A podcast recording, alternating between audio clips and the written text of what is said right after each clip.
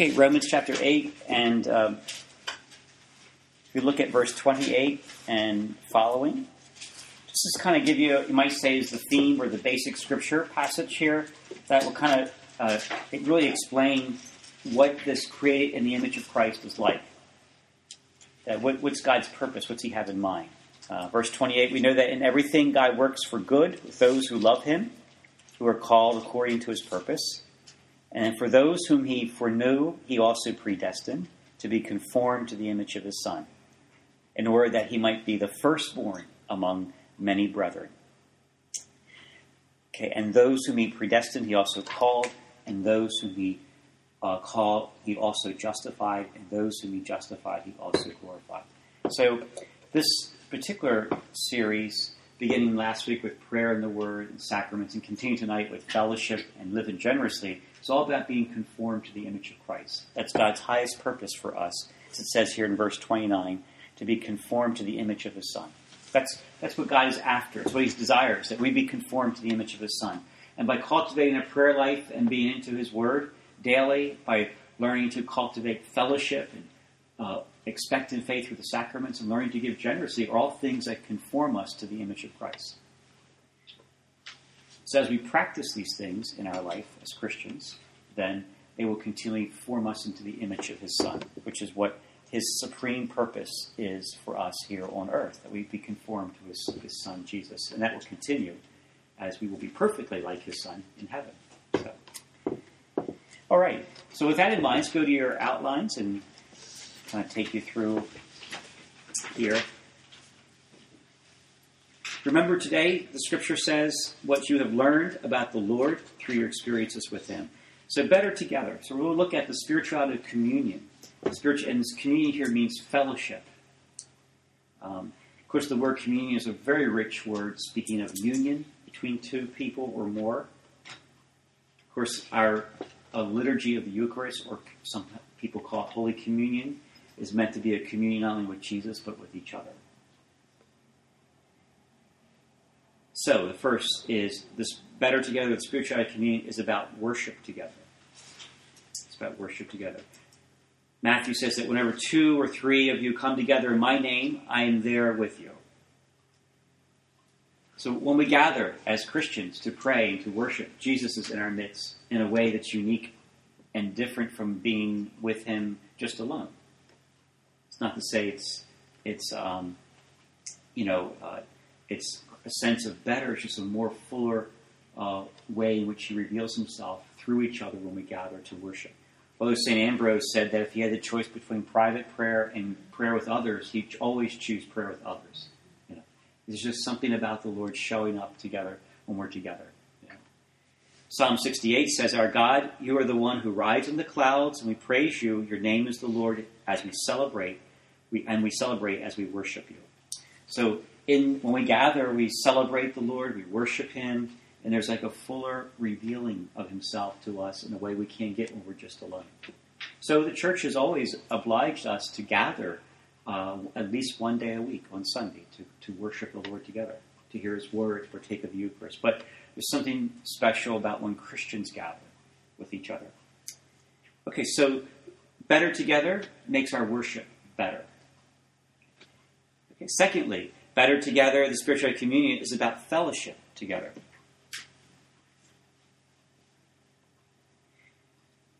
From Romans chapter 12, it says, Since we are one body in Christ, we belong to each other, and each of us needs all the others.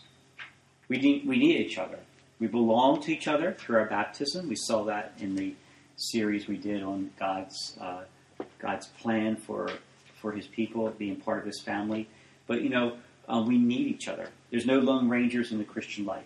You know, there's we need each other to be able to live well the Christian life and live it as fully as the Lord intends us to live it. James chapter three says you can develop a healthy, robust community that lives right with God and enjoy its results only if you do the hard work of getting along with each other, treating each other with dignity and honor. So it's, you can see it's really, really important that we treat each other with dignity and honor, but the hard work of li- learning to love each other, learning to honor one another, learning to respect one another, learning to anticipate one another.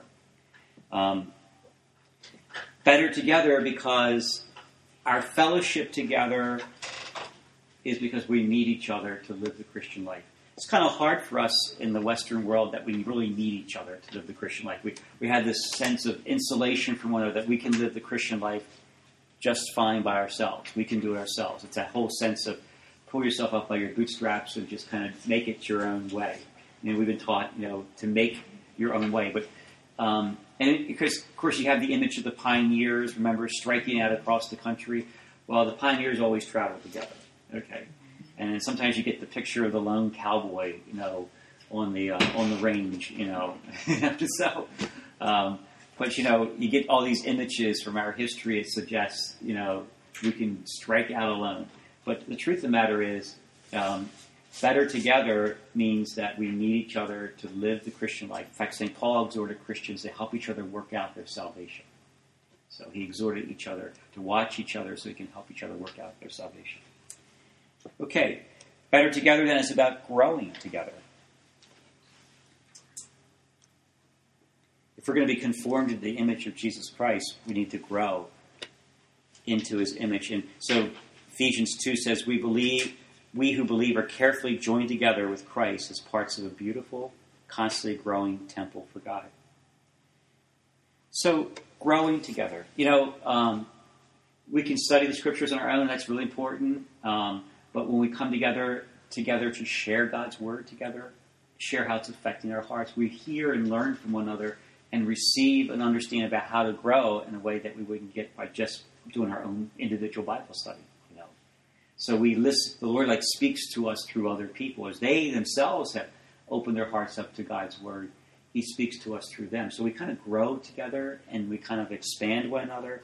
We can hold each other accountable, encourage one another in our growth as Christians. So um, says here in Ephesians 4, this work must continue until we are all joined together in the same faith and the same knowledge of the Son of God. We must become a, a mature person, growing until we become like Christ and have his perfection. There's no, at no time does the New Testament ever envision us growing in our faith alone. It's always growing together. It's always being knit to other people. It's always become, and notice what it says here in Ephesians 4 we become a mature person, growing to become like Christ. In other words, maturity isn't possible alone. Maturity, maturity can only take place in Christian relationships. So, growing together is an expression of the spirituality of communion. Next is that better together, the spirituality of communion is about serving together. Galatians 6 says, Every time we get the chance, let us work for the benefit of all, starting with the people closest to us in the community of faith. We work together as partners who belong to God. Again, serving together. Um, we the New Testament vision is that we work together as a, a, kind of like a team, if you would, for the benefit of all. Again, at no time does it suggest that our service is to be just alone, but it's to be with other Christians, um, and that through that the Lord knits our hearts together as we serve each other and serve others. So it says here we work together as partners who belong to God. So our work together it comes out of our expression of our baptism call, you know, as because we belong to Him. It's a quote from Blessed John Paul II. Communion is the fruit and demonstration of that love which springs from the heart of the Eternal Father and is poured out upon us through the Spirit which Jesus gives us to make us all one heart and one soul. It is in building this communion of love that the Christ, that the church rather appears as the sacrament, as the sign and instrument of intimate union with God and the unity of the human race.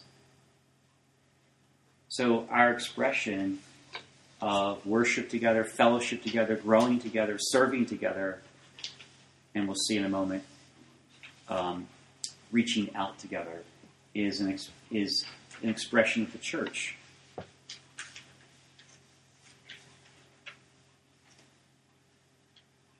So, better together than spiritual community is about reaching out together. James says real religion, the kind that passes muster before God the Father is this reach out to the homeless and loveless in their plight.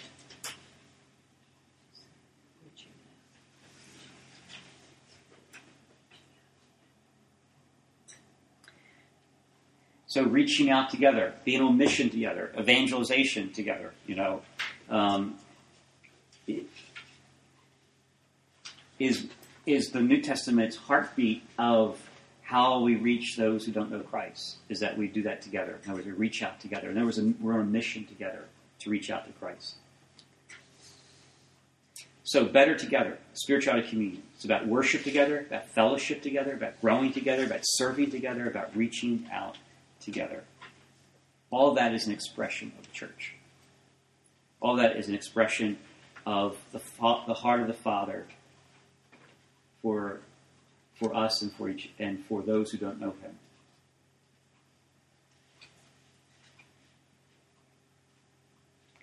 Okay, so now what? So, a couple things about Hebrews 10 says, Let us not give up the habit of meeting together as some are doing. Instead, let us encourage one another all the more. So, in other words, to cultivate the habit of gathering with other Christians. Could be in growth groups, could be like here tonight, could be um, there's like a women's Bible study that meets here on Tuesday mornings, you know. So, in other words, cultivating the habit of meeting together um, frequently, ongoing, consistently, you know, because that, that's how we develop these uh, five aspects of the spirituality of communion. Secondly, keep on doing things that you've learned and received and heard, and the God of peace will be with you. So, in other words, things that we've heard, like growing in prayer through the scriptures, through words, coming to the sacraments with expectant faith, you know, all those things are things that we keep doing those things that will help us be conformed to the image of Christ. And then pray that the Master's word will simply take off and race through the country to a groundswell of response. So prayer, prayer together, praying for the Word of God to go forth and to really reach the hearts of people. So meeting together, keep doing things you know will help you be conformed to the image of Christ, and praying that God's Word will have, I like to call it, legs to run. You know, so.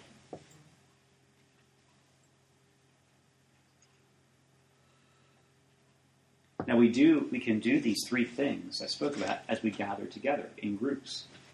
You know, whether it be growth groups or however we gather. The point is that these we gather with each other to do primarily these three things. You know. Um, so when we gather, we worship together. We open our heart and fellowship to one another. You know, we share our life with one another. We grow together through the teaching of God's word. We find, look for ways to serve each other and we look for ways to reach out to one another. Not, not just to one another, but outside of ourselves. So, so if you're in a group, look at look for ways to reach out beyond your group to others. All those five ways will help us be conformed to the image of Christ. But we can't do it alone, which is the point here. John Paul II said, To make the church the home and the school of communion, that is the great challenge facing us in the millennium which is now beginning if we wish to be faithful to God's plan and respond to the world's deepest yearnings. Before making practical plans, we need to promote a spirituality of communion, making it the guiding principle of education wherever, wherever individuals and Christians are formed. So John Paul II really believed that, that um, cultivating spirituality of communion was so critical, he says, for the church as it moves into the 21st century. In fact, he believed it was one of the things the Holy Spirit was restoring to the church was the spirituality of communion, or in Latin, communio. You know, um, and, and notice what he says here: before we make practical plans, we need to promote. So, in other words, before we get into all the, um, you know, all the programs and things that we want to do, it says what's really matters is how whether our hearts are going to be joined together or not. And so, um, John Henry Newman said that so much is lost when brothers do not share their heart with one another. So, and it's easy, I think, in our day to launch into programs and you know um, service ministry without recognizing that that we need to come together and worship together and share our hearts together and grow together and serve together and reach out together. You know, they're the things we need to do together that will help us in our evangelization. That'll help us in our worship. That'll help us in our growing into the image of Christ. He also goes on to say this a spirituality communion implies also the ability to see what is positive in others, to welcome it, and prize it as a gift from God. Not only as a gift for the brother or sister who has received it directly, but also a gift for me. In other words, what he's saying there is that, you know, to rec- recognize an openness to one another, and that each of us have a gift to bring one another. That's, a, that's the premise of the spirituality communion, of communion, is that each of us are a gift to one another. We each have a, a gift to bring to one another. He also goes on to say that a spirituality communion means finally to know how to make room for our brothers and sisters, bear each other's burdens, and resisting the selfish temptations which constantly beset us and provoke competition, careerism, distrust, and jealousy.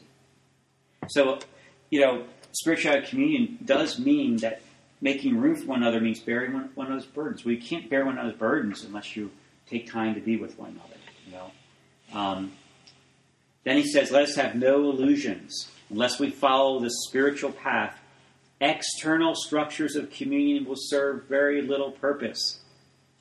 I think it's such a key statement. They would be mechanisms without a soul mask of communion rather than its means of expression and growth. So, in other words, you know, in other words, um, we can um, we can have we can gather, but if we don't take time to worship together, to serve one another, to grow together, to fellowship together, to reach out together, then it's only a mask. He says for for communion with each other.